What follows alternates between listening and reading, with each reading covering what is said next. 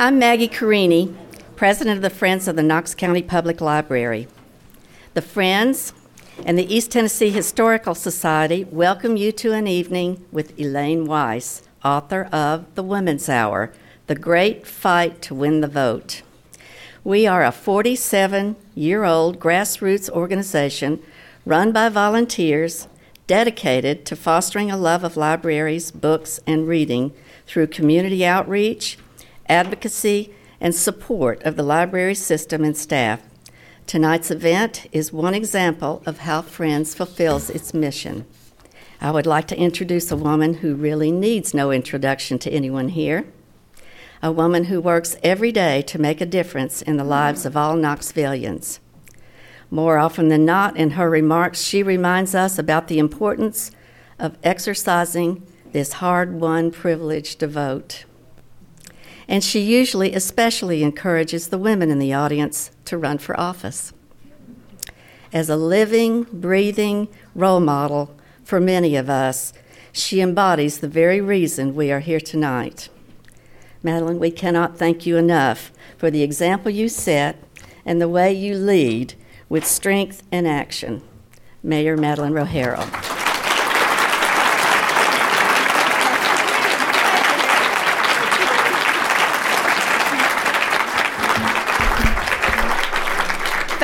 Thank, you so much, Maggie. That was certainly a wonderful introduction, and I appreciate it so much. I want to thank you. I want to thank all of the Friends of the Library uh, and the sponsors who were mentioned tonight for organizing this great event and for everything that you do for Knoxville. And thank you all for being here. It's really appropriate that you're having it today because this is International Women's Day. I've got my purple on. Yeah. It is so appropriate that uh, we're here tonight to learn about the 70 years of struggle in this country for women to gain the right to vote. Uh, we join with women across the world in honoring the women who came before us and who are still working today to achieve equality and opportunity for all women and all people. So, um, I am so very happy to be here tonight to introduce Elaine Weiss. I'm reading the book right now, The Woman's Hour, and it could not be more timely. Even though this story happened nearly 100 years ago, all of us are still living through the aftermath and working to achieve its full promise. Women are voting, that's the good news. More women than men have voted in every American presidential election since 1964. I'm not so sure about local elections, but those votes have not yet translated into anything like equal representation in elected office. Women make up just under 20% of the members of the U.S. Congress. Just six out of 50 governors in the U.S. states are currently women. And we all know we're vastly underrepresented in our state legislature. And of course, we have not yet elected a woman president, though we know she did receive almost 2.9 million more popular votes than he did. we got that pesky electoral college, but. So, but we, so we are seeing some changes. Here in Knoxville, uh, last year, women were elected to four of the five open seats on city council. Yeah. That means we quadrupled the number of women on council. you got to claim it when you can. And here's something that's really interesting. So we had five open seats. In every district, where women, a woman or women ran, a woman won. Okay? Four districts of the five had women candidates, and, women, uh, and a woman won in each of those. So uh, now we are seeing more and more women stepping forward, especially younger women wanting to be involved, wanting to run for office, and support other women candidates. And I think our youngest young women here today are Rose and Zinnia 12 and 8. Yeah, they're my friends. They come to see me in my office, and, and uh, we're so glad you're here. So, for all the young women and men who are here, we'd certainly appreciate your interest and involvement. So, of course, long before we had the right to vote, women have been involved in our politics and our government. That is something that the Woman's Hour makes clear. One of the things that I enjoy about this book is the way it so vividly brings to life the stories of the many women who were crucial to the fight for the ballot. Here in Tennessee, We may be a little more aware than people in other states that Tennessee played the central and final role in the passage of the 19th Amendment. But I am still learning uh, so much from the book about the personalities, the strategies, the intrigue. It's a political thriller, they say, right? It's also worth noting some of the things that really impressed me, and I don't know if you'll touch on this or not, but the role of early suffragists in the abolition of slavery, which is really impressive. And likewise, the strong support of former slave and abolitionist leader Frederick Douglass. Uh, he was a very big supporter of women gaining the right to vote, and for year after year after year, he went to the women's conventions. I did not realize that. And of course, his famous quotes about slavery held true to the issue of women's right to vote. You may recall him saying, If there is no struggle, there is no progress. Power concedes nothing without a demand, it never did and never will. And that certainly is um, personified in this story. This book is a reminder of how much we owe the women and men, but especially the women, who worked so hard for so many years to bring us voting equality. It is incumbent on all of us to keep that work alive, and this book is a great inspiration. So now it is my pleasure to introduce tonight's speaker. Elaine Weiss is an award winning journalist and writer who has written for The Atlantic, Harper's, New York Times, Boston Globe, Philadelphia Inquirer, and the Christian Science Monitor. Her first book was called Fruits of Victory The Woman's Land Army in the Great War. And this was featured in the Smithsonian Magazine online and on C SPAN and public radio stations nationwide. So, this book, Fruits of Victory The Woman's Land Army in the Great War, is about the 20,000 urban women who went to rural America during World War I to do farm work while all the men went off to war. And they were concerned for food shortages. I've never read about that. So that's the next book I'm reading after the Woman's Hour. There's so much of our history that we don't know, right? And that we're not taught. So thank you, Elaine. Elaine holds a graduate degree from the Medill School of Journalism of Northwestern University. She has worked as a Washington correspondent, congressional aide, and speechwriter, magazine editor, and university journalism instructor. Elaine lives in Baltimore, Maryland, with her husband, another enlightened man. Where did he go? Julian Krolik. He's a professor of astrophysics at Johns Hopkins University and they have two grown children. And we have something in common, I learned in, in, in uh, looking at your bio. We both enjoy kayaking, and I'm told that when not working at her desk, Elaine can be found paddling her kayak on the Chesapeake Bay. And maybe most importantly, she votes in every single election. Please welcome Elaine Weiss.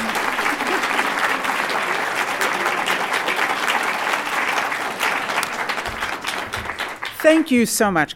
I'm really so thrilled to be here and so thrilled to see all of you. Uh, this is a very special few days. This is the launch of my book, um, and it's so extra special to launch it in Tennessee, the home of the book. Um, so this this means a, a, great deal to me, um, and also especially to be in East Tennessee and in Knoxville, which plays such a role in the story that I tell in the Woman's Hour. This is your story. This is your heritage. This is your legacy. And I know how proud you are of it because not only do you memorialize it in Market Square in this wonderful sculpture, which, which I have visited now, but you also and I want to thank you. This is a bit of a love letter to the library because you have preserved the documents and the photographs. The Lizzie uh, Crozier French suffrage scrapbook was so important to me in my research, as were the Harry Burn papers. I can't tell you enough of what it means for researchers and writers like me but also for ordinary citizens to be able to really see the documents. And I mean, not just a transcription, but to see a photograph. I could be sitting at my desk in Baltimore and I could bring up Febb Burn's letter on my computer. And that was really important and really special. I know it's painstaking, I know it's expensive, and I just want to tell you how important it is. So, with so I wanted to tell your story the story of Tennessee, the War of the Roses, but I wanted to tell it in perhaps a different way than it's been told before. I wanted to tell it in greater detail. Uh, really drilling down on details and characters and um, the, the kind of world they were, the suffragists and the legislature was living in at the time in 1920. But I also wanted to put it in a broader context. I wanted to show what was going on, what political forces and historical forces were weighing on Tennessee's decision, sort of the micro and the macro, to do it in, in that uh, way, but also to tell a story. It's a narrative. I hope it's one that's very readable. I didn't want it to be a ponderous history. I wanted it to be a story, and that's how I wrote it. So, by focusing my lens on just the six weeks of that furious fight in Nashville over ratification in the summer of 1920, I could do that. I could pull the camera back to show what those pressures are. And I could also extend the depth of field to show what these women had gone through, what these suffragists had gone through in the 72 years previous to this climax of the movement. And so by focusing it narrowly, eh, but then pulling back the camera, I could achieve something that I hoped would be a, a much broader view of what this story is about. When I came to um, conduct the first stage of research, I specifically came in mid August. I wanted to feel the heat.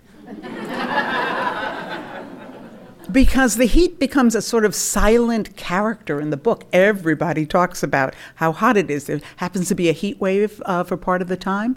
There are no air conditioners, of course.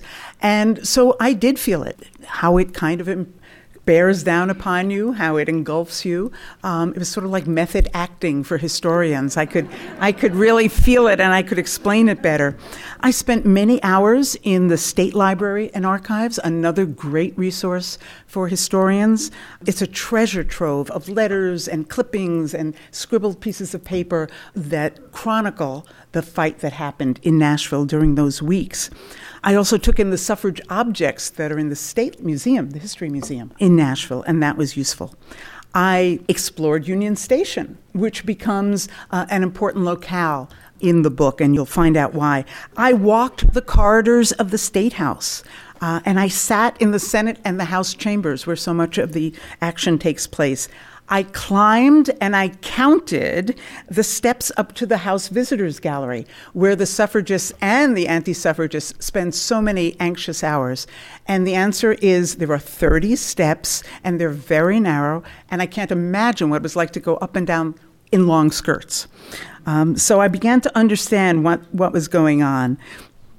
I toured the Hermitage Hotel, uh, which was called the third house of the legislature because so much of the action uh, took place there. Both the suffragists and the anti suffragists were staying in the hotel. So the lobby was quite the battlefield. And I got to see the room on the third floor where Carrie Catt spent six weeks being a sort of house prisoner. She wasn't allowed out. And um, when I saw this view where her room would have been and how she looked out onto the Capitol, it really gave me goosebumps because I realized this is what she looked at every day and worried every day for those six long weeks.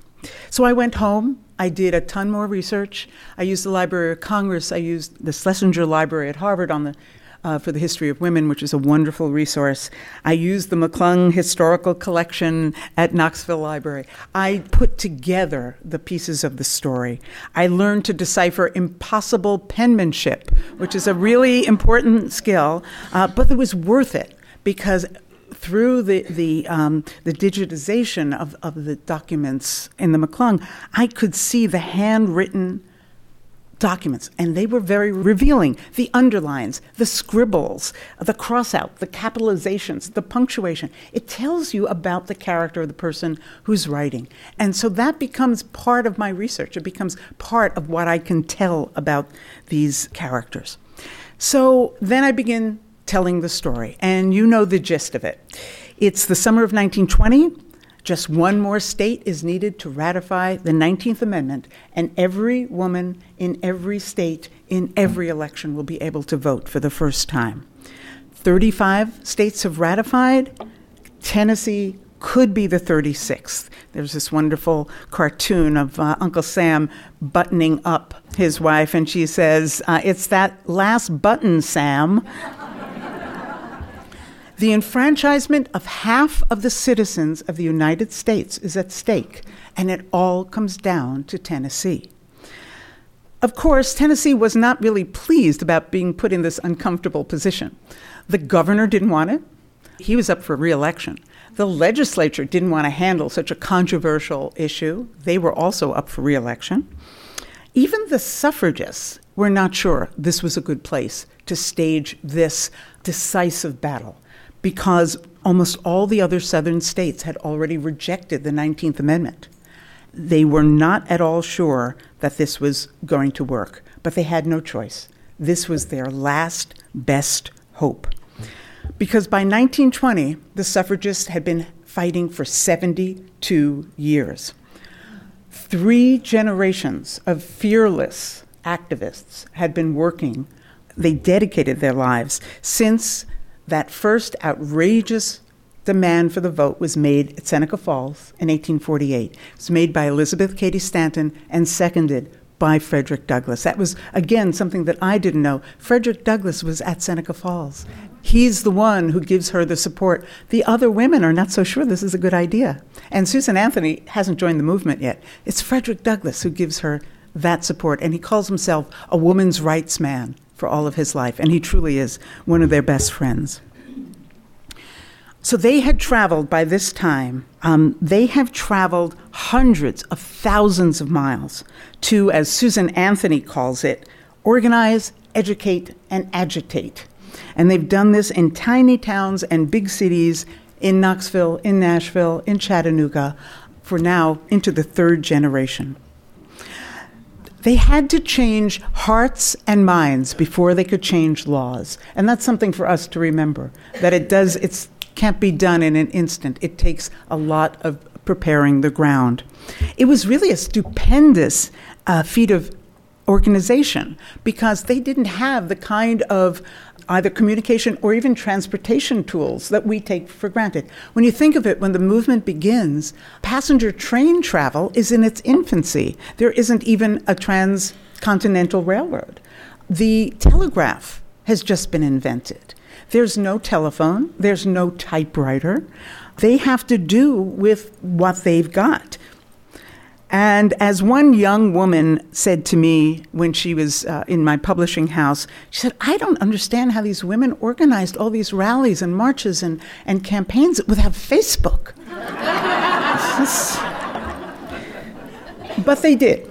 They held meetings all over the country uh, there's g- wonderful stories of going by buckboard and by hand carts on the on the railroad lines. They held meetings and rallies. They marched, which was not considered proper for women to do, and they were pelted with vegetables for doing it.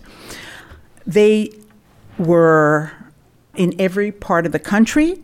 They held rallies and meetings. They didn't wear pussy hats, but they did wear their marching uniforms white dresses with yellow sashes. So when you see the Democratic Women's Caucus wearing white to the State of the Union last year, it's an homage to the suffragists. Now, they'd also had to go to extremes. At this point, they have picketed the White House. They have burned the president in effigy. Hundreds have been arrested and they've been served time in prison, and they have been tortured and force fed for their civil disobedience. Of course, it's perfectly legal to picket, but it had never been done before. So they're actually arrested for trumped up charges like obstructing the sidewalk. Um, they have endured contempt and ridicule in their communities, in their churches, and in the press. And I think anyone who, who looks at the history of suffrage realizes what these women had to go through.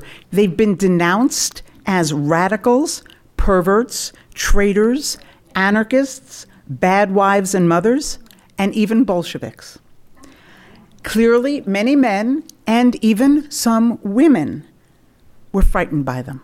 It's hard for us to imagine how brave a woman had to be to stand up and call herself a suffragist and fight for political equality, especially in the South. And I have such admiration for the Southern suffragists because here there were strict social codes.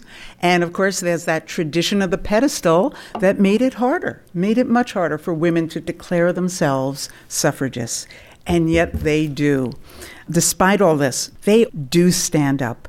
They organized, they marched, they lobbied, they petitioned, they campaigned, they fundraise for the cause.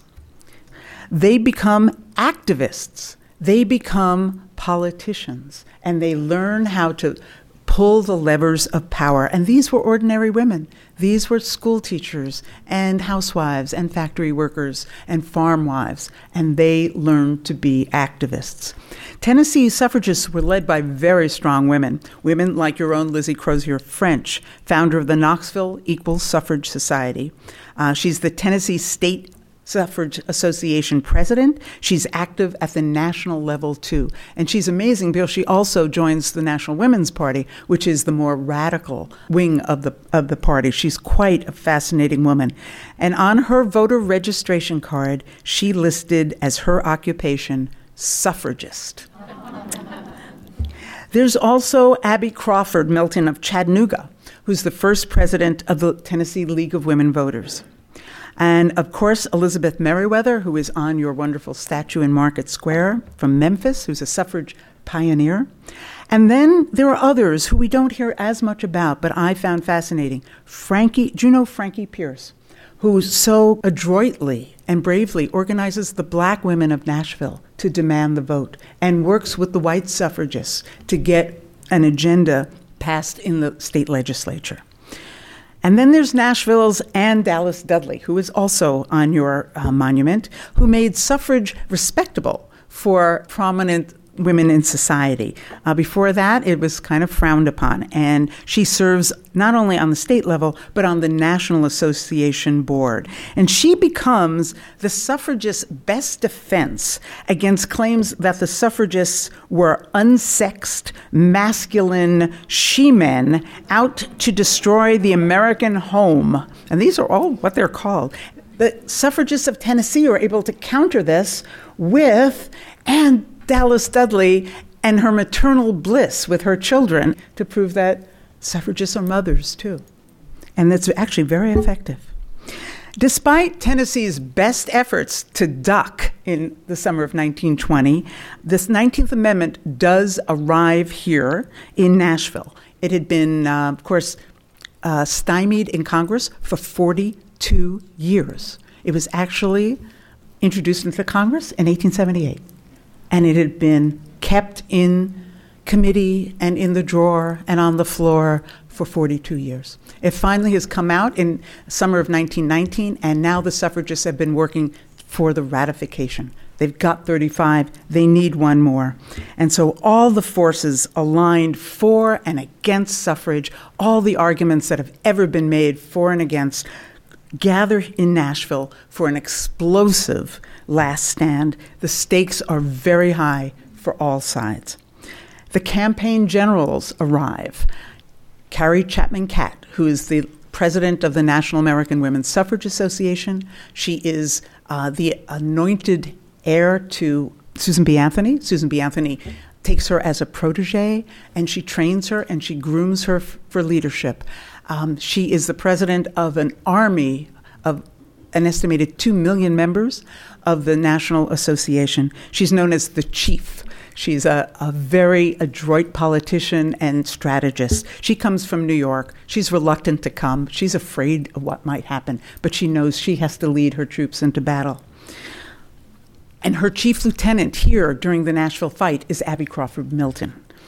Then there's young Sue Shelton White from Henderson, Tennessee, in the western part of the state, who returns home to lead the suffragists campaign for the National Women's Party, which is the more uh, aggressive wing of the party. And she comes home and she has to face the women who groomed her in the movement, and she's broken away and uh, joined this more radical movement. So there's interesting psychological and emotional uh, moments for her, and she's trying to prove that her state can come through for justice and that she can become a leader. She's only 32 years old at this time.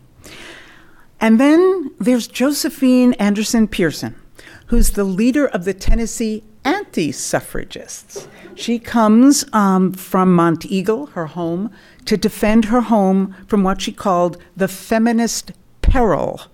She has promised her dying mother that she would defend Tennessee if women's suffrage ever came to be decided here, and she comes to fight against women's suffrage. They are joined by more than a thousand men and women who pour into Nashville from across the state, around the country.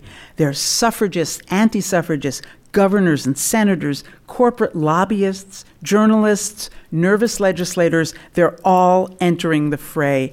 There were powerful forces working against ratification in Tennessee. We sort of think it came here and then it happened and it got passed. That's really not how it happened. There are political, corporate, and ideological foes, each for their own reasons, for opposing the amendment. There are politicians who feared an unpredictable new voting bloc. How were these women going to vote? They didn't know. There were clergymen who believed that women voting went against the will of God because God made Adam to be dominant over Eve. And so women voting or entering uh, the political sphere was really against biblical teaching. And there are clergymen who organize against suffrage for that reason. There are corporations who believe that women voters will be bad for their business. And these include the railroads, who are very strong in Tennessee, especially in Nashville. They play a big part working against suffrage. The textile manufacturers, who would have thought the textile manufacturers would be so against suffrage? But they fear that women will want to abolish child labor. And they depend on child labor as cheap labor. And so they don't want women voting. And then the, the liquor industry. Uh, even though Tennessee's been dry for more than 10 years before 1920, it's been, shall we say, lightly enforced. Never hard to get a good drink. But they fear that women voters would insist on more strict enforcement of the new prohibition laws, which have just gone into effect earlier that year. And so they don't want women voting because they think they will want to enforce prohibition. So the liquor lobby uh, sponsors a speakeasy on the eighth floor. Remember, prohibition is in effect. Um, on the eighth floor of the Hermitage Hotel, which comes to be known as the Jack Daniels Suite, where liquor is dispensed morning, noon, and night uh, to any legislator who can toggle up there. And um, they're encouraged to vote against ratification as long as they can stand up. And there are great descriptions of drunks wandering the halls of the Hermitage singing, Keep the Home Fires Burning, and also uh, being sobered up under cold showers and fans to get to the, the chamber to vote. But the most passionate foes of the 19th Amendment turned out to be women. That women would oppose their own sex's enfranchisement was a shock to me. I did not understand the depth of the opposition. Many were social and religious conservatives who believed that suffrage would bring about a profound and unhealthy shift in gender roles uh, and bring about as they called it, a moral collapse of the nation. It would alter private life, not just political life. And here's one of the taglines is a vote for federal suffrage is a vote for organized female nagging forever. Sounds good to me.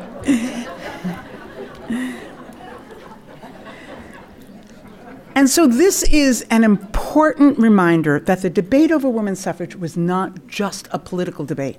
It was never that simple. It was really also a social and cultural, and for some, a moral debate over the proper role of women in society. And so, in that way, it's a precursor to what we now call the culture wars. It evoked great passion on both sides. So, they're all in Nashville and it gets wild. The Suffs wear yellow roses as their emblem for ratification. The anti suffragists wear red roses, that's why it's called War of the Roses. Abby Crawford Milton tours the state with Carrie Catt, holding rallies and meetings with local suffrage leaders. And in every locale, they ask the suffrage leaders the same question How many of the legislators in your district are susceptible to being bribed? And she said, first there'd be this silence, and then they'd all rush, and a, a, torrent of names would be would be named, and they'd keep lists, and they kept a secret, a sort of off the books of which legislators could be trusted, and which one were susceptible to bribes. They had to do this sort of thing. There was a newspaper war over ratification. Abby Milton's husband owned the Chattanooga News, and he is for suffrage, but the Chattanooga Times is against it because it's owned by the Ochs family, which also owns the New York Times. Both of those papers are stalwart against suffrage. In Nashville, the Tennessean throws its weight towards ratification, but the Nashville Banner is against it. Uh, think of MSNBC and Fox News. You know, that's what you had in almost every city. In Nashville, once the action starts, once the legislators come in and the debates begin, there's bribes and booze and propaganda and blackmail and kidnappings and fistfights. There's betrayal and there's courage. And the newspapers call it the suffrage Armageddon. The outcome remains in doubt until the very last moment. I'm not going to spoil it for you. but, but on the night before the decisive vote, the suffragists are in despair. And Mrs. Catt, who is not a religious woman, turns to Abby Crawford, who is, and says, There's one last thing we can do. We can pray. And you know that she is really desperate. Yes, the outcome does involve a young man named Harry from Niota and his mother, Febb, but it's really a much more complex story than that. And I wanted to explore the circumstances of Harry's vote more deeply than just, yeah, he voted. I wanted to see why he was wavering and what was at stake for him and there was a lot at stake. By reading Abby Milton's accounts, which have been published, I could get some clues. Reading the daily editions of all the Tennessee newspapers gave me a better idea. And at the Library of Congress, I found the daily reports from the suffrage field officers who were here in East Tennessee and canvassing and trying to find Harry and pin him down. And I got the sense of why he was so conflicted. East Tennessee, of course, as you know, is Republican territory in a mostly Democratic state. But the Republicans were split on suffrage and on ratification, and they were frustrated by the flip flopping of their presidential candidate, and he provided no leadership on the question. Harry Burn was also the protege of a very prominent lawyer from Athens named Herschel Candler. Candler is his mentor. He's reading law under Cantor, and he's very afraid of crossing him and voting for suffrage when his mentor is so much against it. And Burn's constituents in Niota are not very supportive of suffrage for the most part. And this is where the McClung and the library collection became so valuable to me because I could see those telegrams from the constituents to Harry, and I could see the threats to his reelection and to his political future. And I could also see the telegrams pouring in from outside organizations, from the White House, from uh, the presidential candidates. And this really enriched my idea of why this is such a difficult decision for him. And then, of course, I read Febb Burn's fateful letter, all seven or eight pages of it. And it's very much a mother's letter to her son. It's not just be a good boy and, and help Mrs. Catt put the rat in ratification, but it's filled with family news and neighborhood gossip and talk about the weather and a shopping list. she instructs Harry to buy some sheet music for her in Nashville. And even the wonderful envelope that's been saved and is part of the collection gave me great clues because you see, it's just addressed to Honorable H.T. Burn, Nashville, Tennessee, state capital. That's it. So I actually called the legislative historian and said, How would this get delivered to him? How would they find him? And so he told me, and I was able to put that description of how he gets the letter in the book. And after Harry cast this decisive vote, there's material in the state archives and the, the collection to allow me to better understand the consequences. Because the consequences are not usually talked about. We usually talk about he, he votes and uh, the ratification goes through. It's far more complicated and far more ugly than we're led to believe. For instance, the anti suffragists are so incensed by Harry's vote, we know that they kind of chase him out the window. But what we don't usually know is that they try to smear him by accusing him of taking a bribe. And he has to take to the, the well of the House chamber and defend his honor and say, No, I did not take a bribe.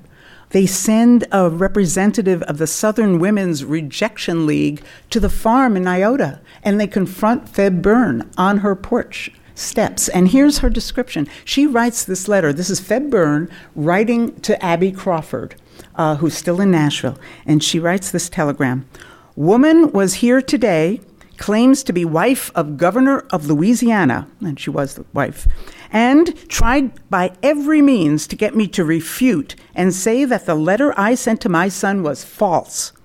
The letter is authentic and was written by me. I stand squarely behind suffrage and request my son to stick to suffrage until the end. This woman was very insulting to me, and I had a hard time to get her out of my home. And she kicks her off the porch. And that I could only find that if I was able to see those documents. I could not know that. That's not in any history book. Uh, I had to see those documents. And in the days after the vote, another thing we don't realize is the antis organize indignation rallies. And the first one, uh, it's actually in Athens, denouncing Harry Burn. And they supposedly collect 700 signatures to demand that he retract his vote to ratify. They have uh, meetings to save the South. These go on all over the state, and they're very ugly. There's torches, there's violent talk. It gets extremely ugly. The anti suffrage legislators also go out on the lam. They actually leave in the middle of the night and go off to Alabama to avoid making a quorum to, to sort of certify the vote. There's all kinds of parliamentary maneuvering. And a few weeks later, and here's something, this is going to break your heart a little bit. Even after the 19th Amendment has been certified, it has entered the uh, Constitution of the U.S., the Tennessee legislature actually votes to rescind its ratification. It's not going to count. It's the law of the land. But symbolically, the anti suffragists are strong enough that they maneuver that vote through. And that's, that is on the record. Harry is the uh, citizens of Niota do reelect him to be their representative in the election. The governor is not that fortunate. All this took place almost a century ago. But I think you'll find The Woman's Hour is a book of history with surprisingly modern themes, perhaps even unnervingly modern themes voting rights and voting suppression, women's rights, inequality, dark money in politics, the role of religion in public policy, and racism, because the history of suffrage in America is inevitably about race. It comes out of the abolition movement, and race becomes a dominant theme in the fight in Nashville. In Nashville, there are cries of white supremacy and states' rights. The Ku Klux Klan is invoked as a dog whistle and the Confederate flag is waved in defiance. And we've certainly been hearing echoes of all this pretty recently. And oh, d- did I mention the story unfolds in the middle of a bitter presidential election of 1920, uh, where the campaign slogan for the Republican candidate, who is a notorious womanizer and is being blackmailed by his mistress,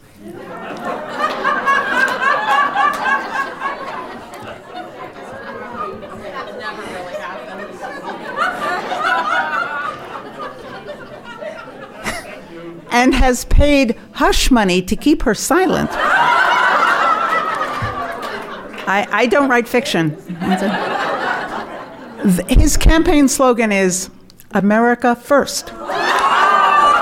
Warren G. Harding, who is elected president.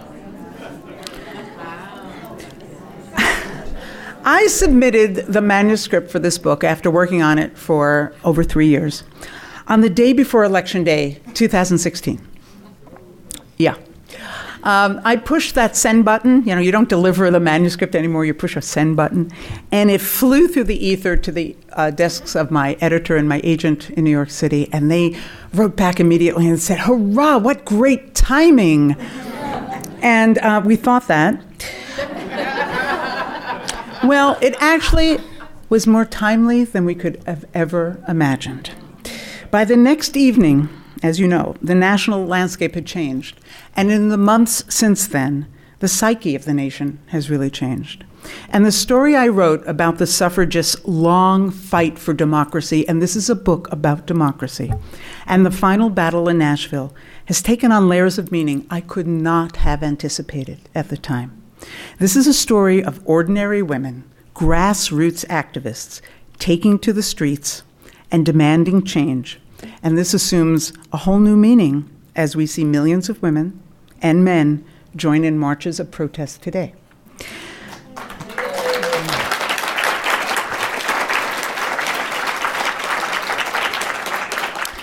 And this tale that I tell of women standing up and demanding their voices be heard and that their complaints be taken seriously echoes loudly as women rise to insist Me Too and Time's Up. And this history of citizens fighting for their rights enters a new dimension as rights that we considered secure voting rights, citizenship rights, press freedom, women's rights are really endangered once again. On Election Day 2016, an amazing thing happened. Not that amazing thing. Um, thousands of women cast their vote and then made a pilgrimage to the cemeteries of the suffragists who won that vote for them. In New York City, they placed flowers and thank you notes and their I voted stickers on the graves of Elizabeth Cady Stanton and Carrie Chapman Catt in New York.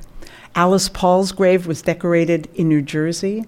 And in Rochester, New York, more than 10,000 people, men and women, and I've seen videos of this, visited the grave of Susan B. Anthony to thank her in Nashville, they placed yellow roses at the feet of the suffrage monument, and here in Knoxville, they did the same. These were the feet of the women who won the vote for all women, and they were being thanked. And that was very emotional for me. What happened here in the summer of 1920, your story, your heritage, carries both historic and powerful contemporary meaning. There are important lessons to be learned from this history of the fight for women's suffrage that social change is slow and political change is hard, that reform movements are imperfect. The women's suffrage movement was both an inspiring and a cautionary tale. It's complicated, it's messy, there are moral compromises made, they leave the black sisters behind. And we have to learn from those mistakes. I hope the story I tell in the Woman's Hour, which is not a depressing story, it's, it's kind of a rollicking story. There's just great characters and a lot of drama. But I hope it'll teach a new generation of activists as they arise that protest is patriotic. The suffragists proved that. And it's necessary. But it must be followed up by well designed and sustained political strategies. The Suffs did not just march and picket, they also debated, they lobbied, they initiated legislation, and they campaigned. That's how they won it. The vote is a prayer, as Carrie Catt described it. The vote is power. And today, our job is to protect that vote for all citizens. And it's our sacred duty to use that vote, even in local elections, to improve our democracy. And that's what the suffragists can teach us, and I hope you'll enjoy reading about them. Thank you.